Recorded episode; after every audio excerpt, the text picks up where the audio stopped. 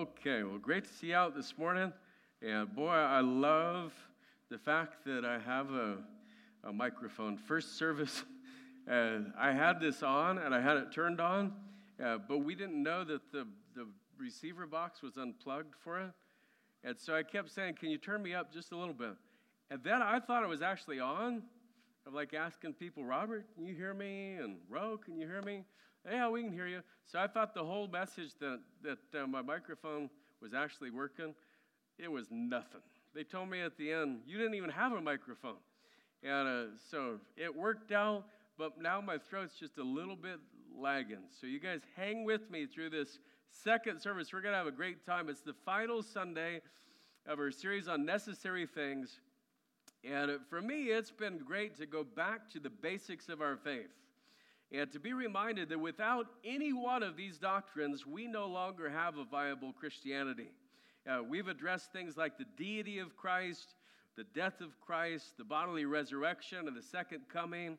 And I've thoroughly enjoyed this series so far. I hope you have too.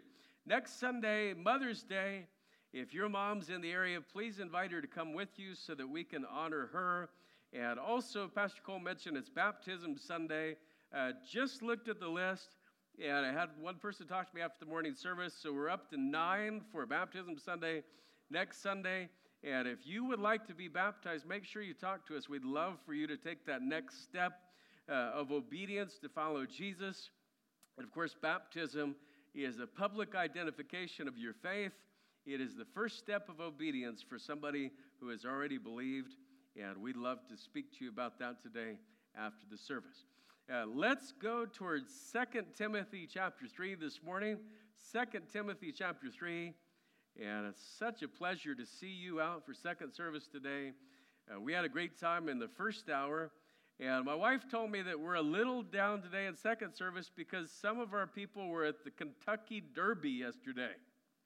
Can you imagine this? Somebody from second service was at the Kentucky Derby yesterday, and she was showing me pictures of uh, which girl was it? Leah May in her hat at the Kentucky Derby, and everybody thought she was a celebrity because her hat was so nice. And so all these rich people and celebrities wanted their pictures with her. And so she had this whole photo book of, uh, and of course, if you know anything about the Kentucky Derby yesterday, how many already know something about it? The first time in the history of the Kentucky Derby that the winning horse did not win because they cast the horse out and said, you, you cheated. And I, I, what I asked Amy yesterday is, how in the world did the horse know the rules? right? How does the horse know that you're not, you can't, on a muddy track, you can't all of a sudden move over a foot and a half on accident and then move back to where you were? I don't know. Read up on it yourself. I can't tell the story today. Second Timothy chapter 3. And we're going to get started in this message about the inspiration of the scriptures. And I want you to think about some things today. Why did God give us the Bible? How did He give it to us? And how have His words been preserved through the generations? Uh, can we know that our Bible is God's Word? Those are all important questions. And uh, though we don't have time to get into deep conversations on every one of those topics today, I would invite you to cover section six uh, in your small group to get the rest of the information. There are two stories that we tell on the small group video that you don't want to miss. Many people uh, throughout the centuries have given their lives as martyrs to preserve and translate the scriptures. And it doesn't really seem that way today in America when we have the Bible all over the place, uh, apps on our phones and tablets. But there was a time when the scriptures were very exclusive when they were only found in fragments, when they were only found in ancient languages, uh, when copies were exceedingly rare, when common people, quote unquote, weren't allowed to even look at a Bible for themselves. In fact, if it were 1500 right now, the people right here would have never once read even one scripture for themselves. The Bible was only for the clergy and it was chained to the desk of the church. It was one for each church. Sometimes, many times there were none. Uh, and that, was, uh, that wasn't uh, anything but on purpose. Uh, they didn't want the common people to have the scriptures. There is no irony in the fact that this period of time was also called the Dark Ages. Uh, the scripture contains light for the world. And you take the scriptures out of any culture, you will find abundant darkness. You introduce them to a dark culture, and light will spring forth. Europe right now is going dark because they've booted the scriptures out. The United States is headed toward darkness.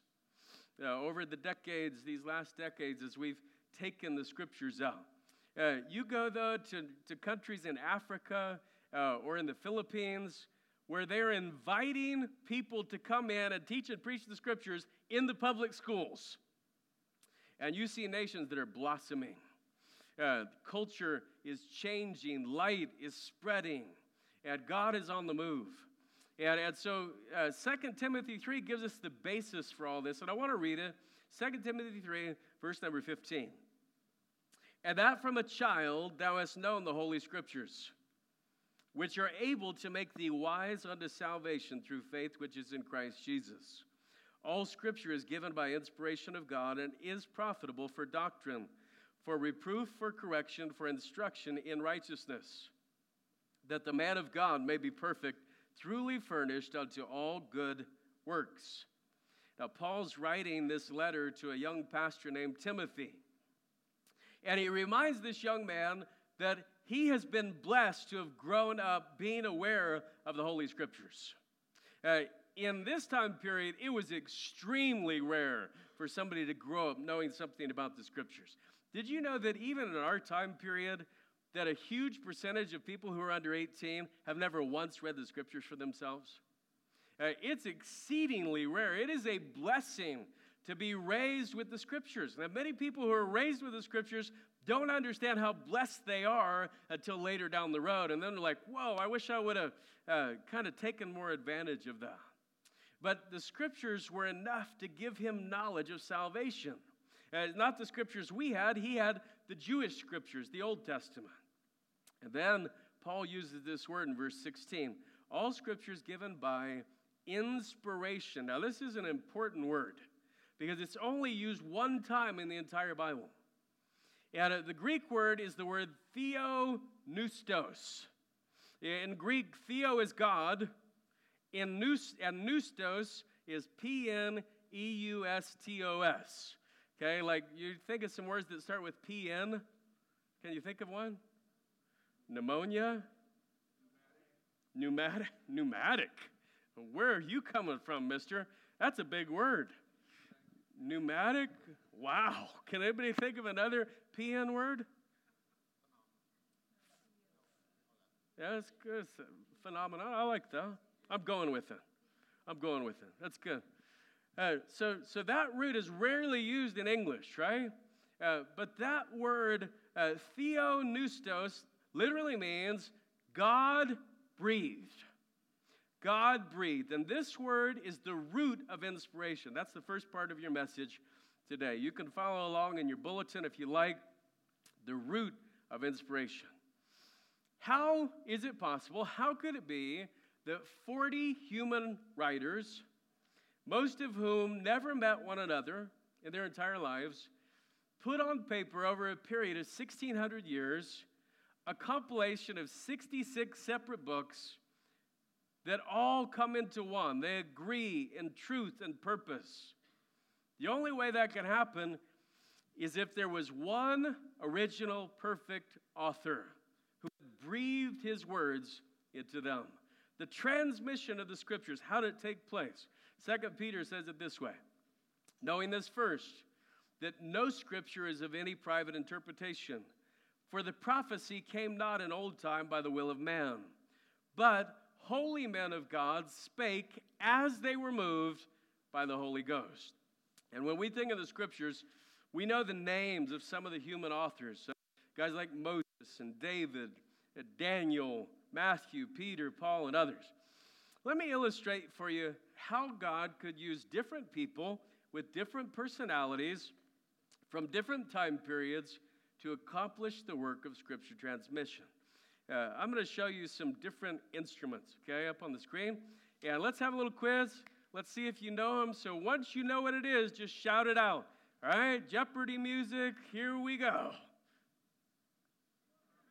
Trumpet, that's an easy one. You guys got that one. Next one. Trombone, way to go. Anybody play the trombone? Okay, a couple people. We need to get you up here playing the trombone. All right, what's next? Flute. How many play the flute? Any flautists in here? Flautists, all right. Next one. It's a clarinet. Any clarinet players? Okay. Marilyn played clarinet? Oh my goodness, wow. Next one. That's the saxophone. Which saxophone is that? That's the alto sax. Is that tenor? Alto? I don't know. I think it's alto. What's the next one? That's an oboe. Yeah. How many of you don't know what an oboe is? Okay, that's okay. Next one. Yeah, that's the tuba. Tuba. It's called some other names as well. How about this next one? See if you play this. Kazoo. How many ever played the kazoo? Oh, yeah, everybody's played the kazoo. Now we're talking. How about this next one? That's a harmonica, yeah. So th- these are varied instruments. Now, uh, some of them make brassy sounds. Some of them uh, are high pitched. Some are low pitched. Some are metal. Some are wood. Some are tiny. Some are big. But every single one of the instruments we showed you has something in common. And maybe you know what it is. They all have something in common. What do you think it is? They all require breath. They all require breath, air, wind, whatever you want to call it. These instruments cannot be played without breath. If no breath goes through them, they're silent. They may be extremely beautiful, but they make no sound without breath. By the way, where does breath come from? Have you ever thought about that? Genesis 2 7 says that the Lord God formed man out of the dust of the ground and breathed into his nostrils the breath of life, and man became a living soul. We have the breath of life because God gave it to us. So every human instrument is breathing God given breath. And you're breathing God given breath right now. When you stop breathing God given breath, well, we don't really have to go there, do we? You guys have this figured out uh, when we stop. That means that every person, this is what's ironic, every person, even the people who don't regard God as the creator, have been given breath by God. Even the people who use their breath to mock God, to question God, and to hate God. So, how did the cast of Bible authors transmit the scriptures? They did it by the breath of God. Just like the instruments couldn't have played without breath, yeah, that breath in scriptural terms is called inspiration. Now, in your small groups, you'll also be talking about preservation. And preservation means that the same God who breathed his words through human instruments has been able to keep his words pure since. Okay, since those things were put on paper, God promised that he would preserve his words. Listen to this from Psalm 12. The words of the Lord are pure words, as silver tried in a furnace of earth, purified seven times. Thou shalt keep them, O Lord. Thou shalt preserve them from this generation forever. So we've got inspiration, we've got preservation. Uh, you'll also learn about illumination, how God shines a light on His Word for us to understand it. And you'll learn a few things about translation. Uh, how did the Hebrew Old Testament and the Greek New Testament get into Latin and then German and then English? And are all English translations the same? Quick answer is no. Yeah, but you can deal with that later, and we'll talk about uh, this next important term. This term is called revelation. In your notes, it's the revelation through inspiration. Now, revelation, when you hear the word, it always sounds like this big, uh, scholastic, mysterious word. But it really just means to disclose an unknown fact. or to uncover a truth, right? Uh, like there are things about you people out here that other people don't know. And when you tell somebody about something about yourself, that's just a revelation. That's you letting them know what's important to you. And I have previously given a revelation to churchgoers about my favorite ice cream. Okay, so let's see if anybody remembers that revelation. My favorite ice cream is. Uh, you guys forgot the first word.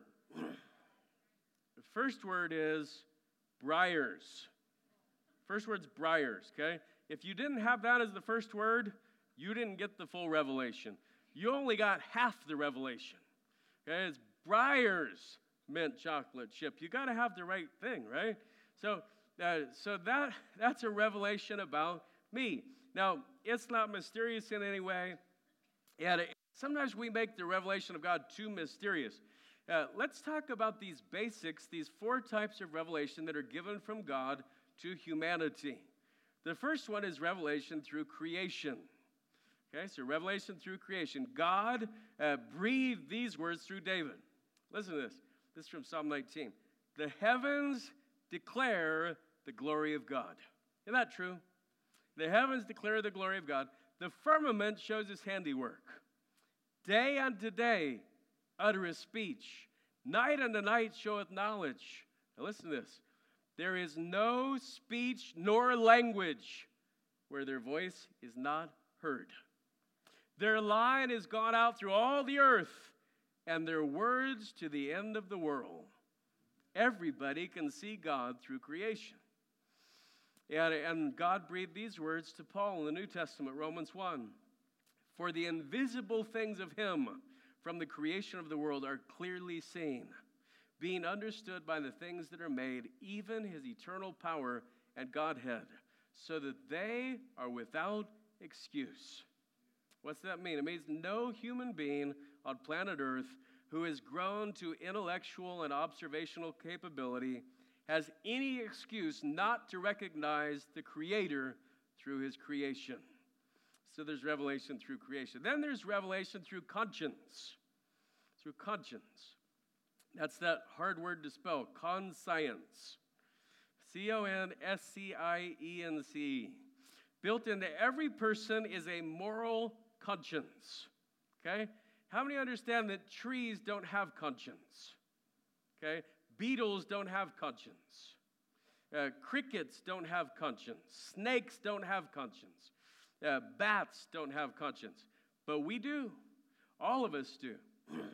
and uh, if you go deep into the jungles of South America, uh, the Amazon basin, or you go to the forested hills of New Guinea, and you find an indigenous tribe that has never been exposed to the outside world.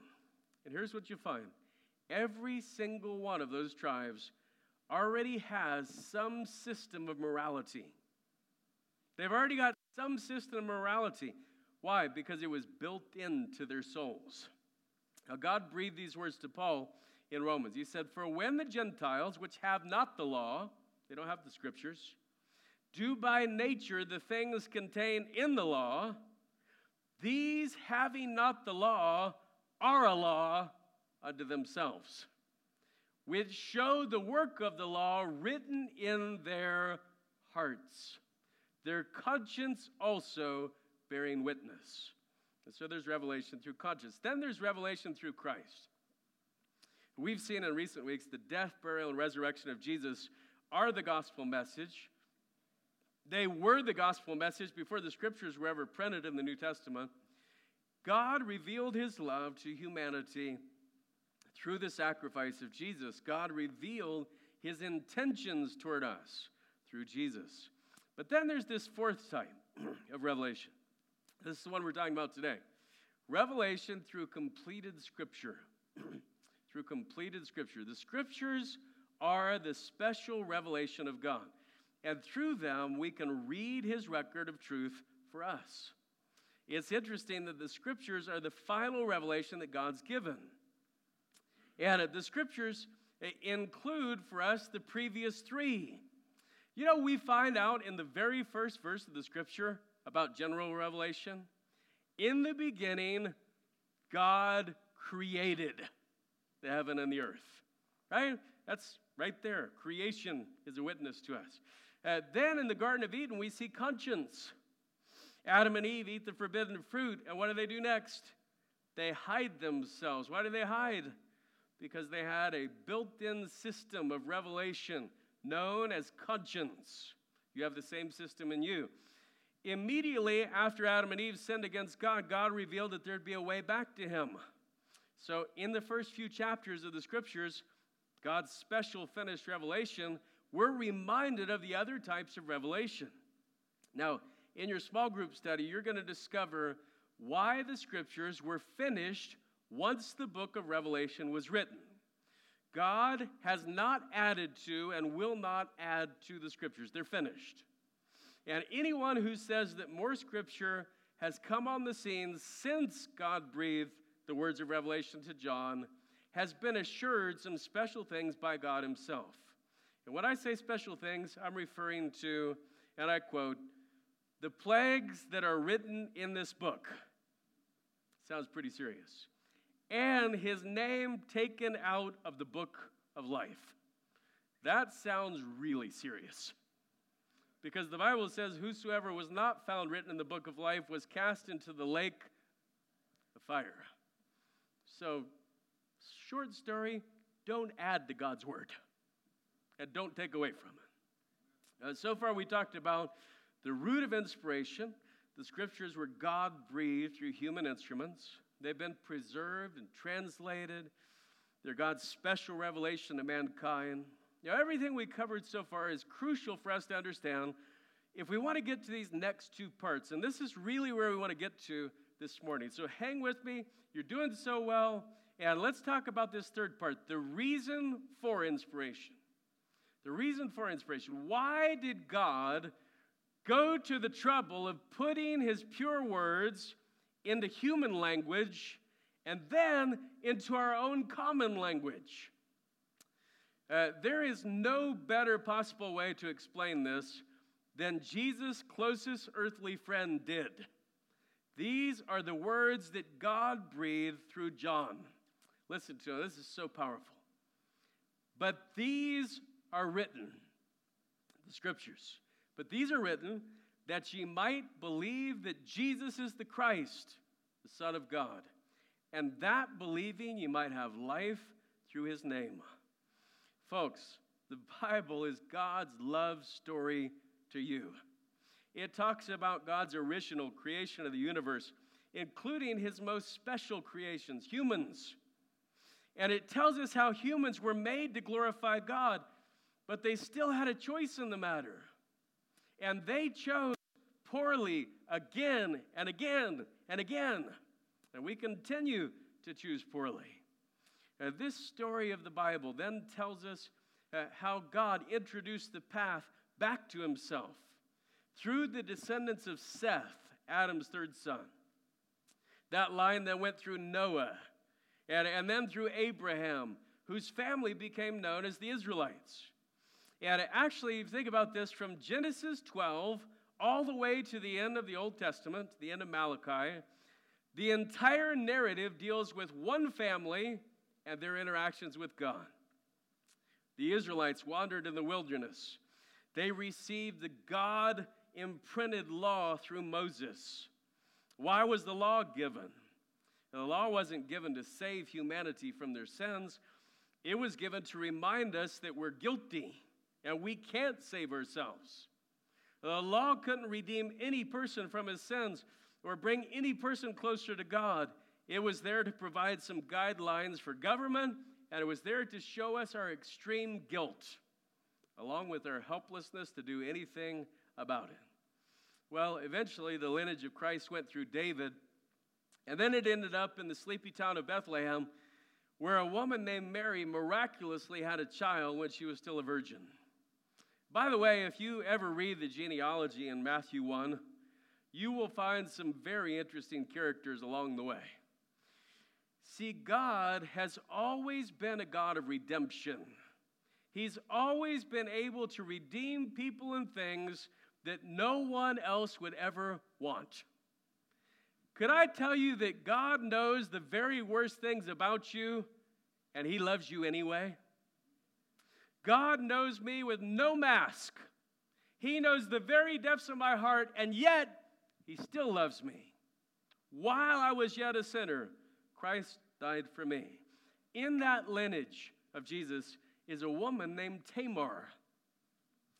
Tamar had twin sons by her own father in law, which was culturally taboo, even back in the day. Uh, then there's a woman in the genealogy named Rahab. Former occupation, harlot, prostitute. Following that, we have Ruth, who grew up in a pagan culture but was redeemed by marrying a Jew named Boaz. Last but not least, there's Bathsheba, known in the genealogy as wife of Uriah, with whom David had committed adultery before having her husband killed. And yes, her son Solomon was in the lineage of Messiah. You say, man, it sounds like the people in the Bible had some issues. Yes, they did. That's one of the ways we know Scripture's inspired, is that God puts the full stories in the good, the bad, and the ugly. It's a good movie, too. Uh, none of these people would have ever told the whole story on themselves, kind of like us, right? Uh, we don't ever get on social media and say, you know what? I just thought about spraying my neighbor's yard with Roundup because I'm sick of his weeds. right? We don't say that on social media. That would just make us look bad. We don't ever say, oh, seven year olds, can they please not be any more seven year olds at my house? How many have a seven year old? Right, seven year olds okay, right? No, she's like, no. I won't tell you who just did that. See, it shows that she too has problems in her heart, just like the rest of us. If, if the real you and the real me were exposed to everybody in this room, you know what we'd find out? None of us are very pretty looking. We got some massive problems if the whole story was written on us, you know, we find out we sure need redemption and restoration. We are people living in a different place in a different time, but we got the same issues as they had. And that's why God breathed His words for us to read. So we can know that His intentions and plans for us are good. But these are written that ye might believe that Jesus is the Christ, the Son of God, and that believing you might have life through his name. God breathed his words for us. It's the reason for inspiration. But then let's talk about the results of inspiration. Now that God's words have been so carefully recorded and preserved for us, how are we supposed to use them? And I want to go back to our original passage in 2 Timothy to find the answer. Listen to this again 2 Timothy 3, verse number 16. All scripture is given by inspiration of God and is profitable for doctrine, for reproof, for correction, for instruction in righteousness, that the man of God may be perfect, truly furnished unto all good works. I love verse 17 because God wants every single one of us to mature. He wants us to grow up. That's what that word perfect means. He wants us to keep moving to becoming like Christ. Yet every time we see the depths of how horrible we are, He wants to shape us toward Jesus. God wants to work in us through His Word so that we too can be instruments to do His works. We are made to serve God by serving others. And, and God invites every single one of us to come to Him just as we are. But then His Word begins to change us to make us more like Jesus. And yes, we come to God just as we are, but we leave that interaction changed. Not changed to the rules of a church, not changed to the preferences of a pastor, not changed to the conformity of a culture, not changed to the wishes of a parent, but changed to the image of the Son of God. And God uses the scriptures to do that in four specific ways. So look at it again. It says, All scriptures given by inspiration of God and is profitable for. Profitable for four things doctrine. Doctrine is simply this knowing what is right. That's how simple it is. Doctrine, knowing what's right. Doctrine sounds like a stuffy dictionary word that you have to look up. Doctrine is just knowing what's right. Okay? Uh, the proverb says, I give you good doctrine, forsake ye not my law. What's that mean? It means I told you what's right. Make sure you do it.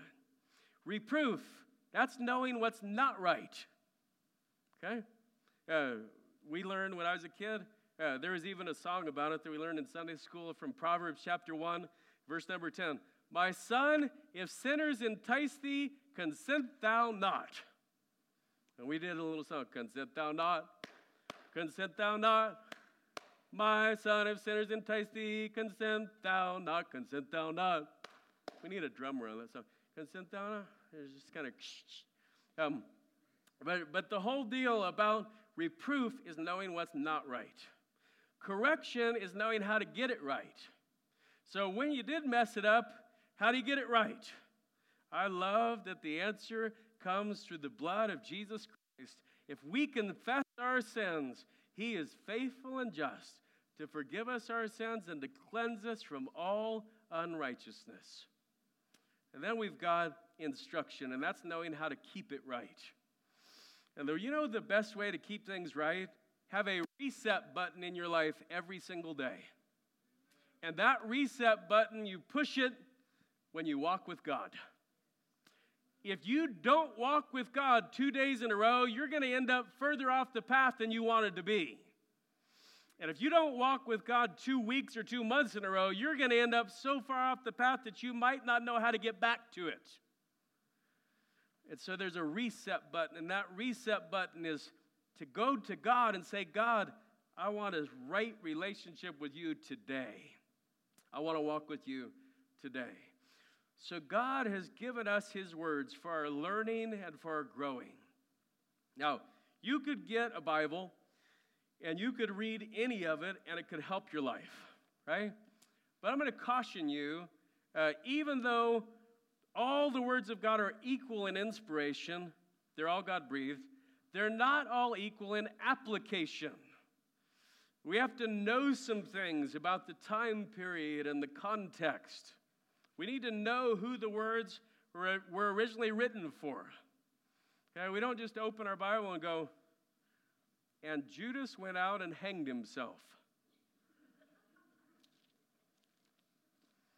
Jesus said, Go and do thou likewise. What?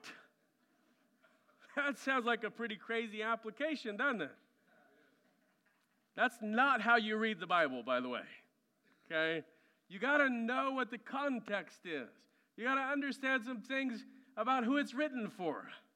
The Old Testament is fully inspired, it's great for inspiration, but not always application. And I want to warn you don't do all the things that the Old Testament tells you to do just because somebody in the Old Testament tells you to do it, or even because they did it themselves. That could get you arrested quickly. Yes, the Old Testament is fully inspired, but it holds the story of an ancient people struggling to survive in a world where food was scarce, where enemies weren't social media haters, they were actual tribes with swords, and where death was always one minor infection or one bad meat episode away. That's why God told the Jews not to eat pork. Not because he hated pork and he was mad at the pork and he created them. Uh, it's because he didn't want his people to die from food poisoning. And so the promises found in the Old Testament are usually not your promises. Your promises are better. Your promises are much better. Your New Testament promises are unconditional grace promises. And everything promised between the books of Exodus and Malachi is promised within the context of a covenant between God and a nation. I'll give you a for instance. Uh, there's a verse that's often used in graduation cards. It's from Jeremiah 29. And it says that God has good plans for his children. And, and yes, uh, God has promised that he has good thoughts toward the people of Israel. And he promised that he had good plans for them and that those particular plans would be accomplished after 70 years of waiting. So when that graduate turns 88, happy day for sure. Now God's plans are going to work in your life. I'm not trying to create a door of doubt in your life about the inspiration of the scriptures. They're equally inspired, but they can't be equally applied. And that's why I always recommend that people who have never really read the Bible much should start not in the Jewish scriptures, but in the New Testament. I always recommend that you read the Gospel of John, and then you read the Gospel of John, and then you read the Gospel of John, and then you read the New Testament from Matthew to Revelation. And then read Genesis, and then read Genesis again, and then read the rest of the Old Testament. And it'll go so much better for you. Uh, I don't know how many people I've talked to through the years who had a great zeal to read the Bible. And so they opened Genesis 1, they blew through Genesis, great book of beginnings, great family stories.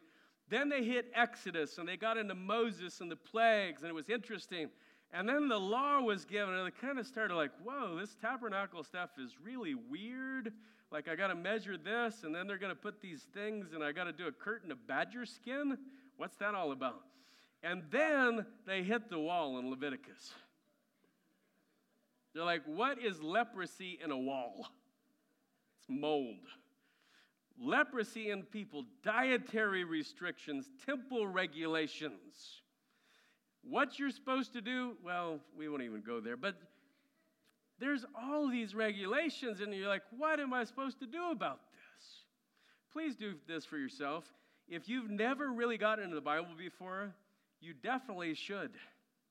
It will change your life.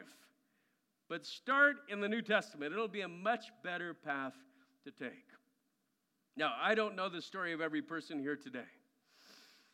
Maybe you came in this morning not really knowing if the Bible is God's Word. Right? Maybe you thought the Bible is just another religious book, it's not that special. Maybe your college professor made fun of it. Maybe you read something on the internet about it. I'm sure that was true. Could I tell you how you could test it for yourself? Do this.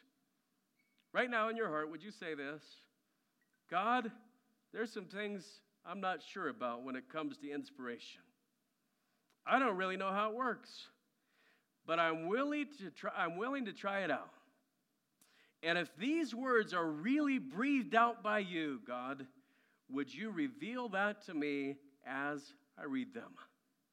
And then you do your part. Follow through. Start this week in the book of John. Even if you do one chapter a day, take you three weeks to read it. Then read it again, and then again, and then read the New Testament.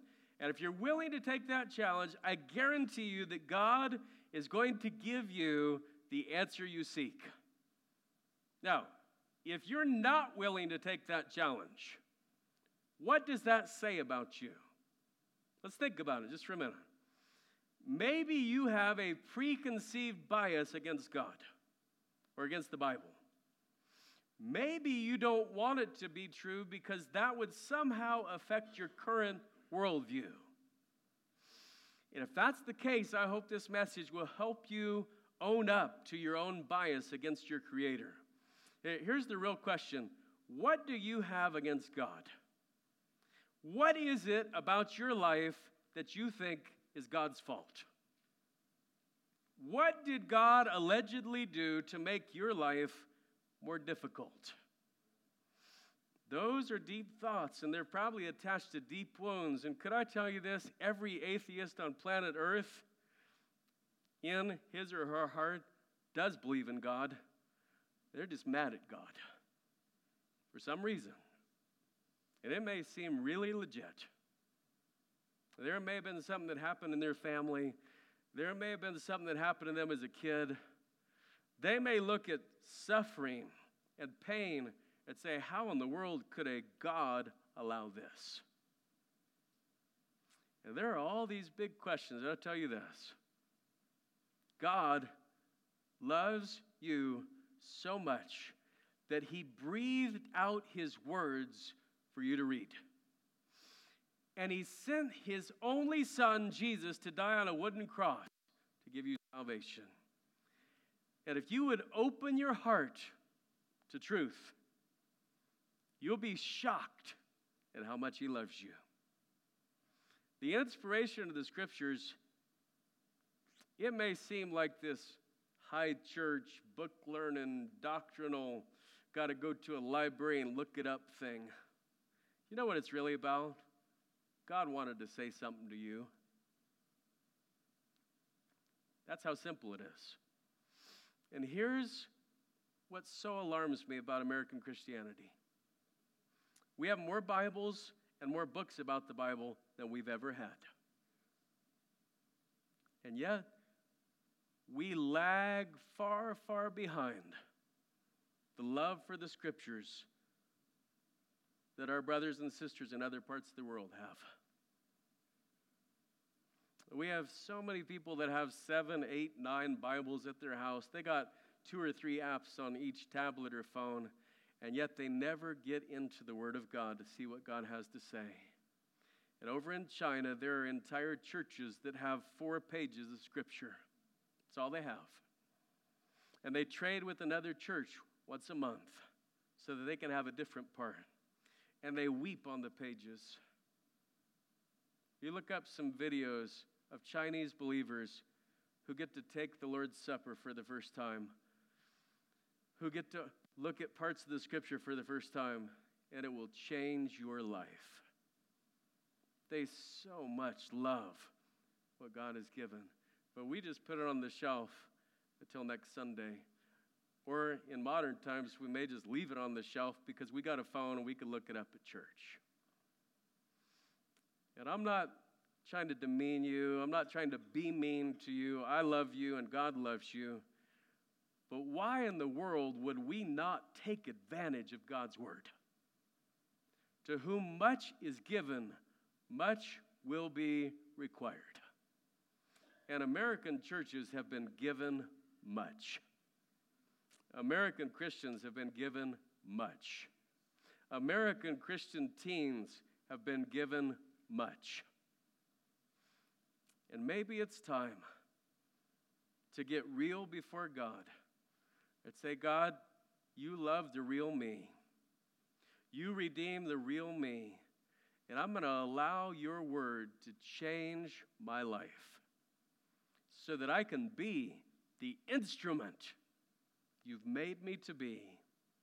And so that you can breathe through me to change the people around me with the influence you've given me. Let's bow together.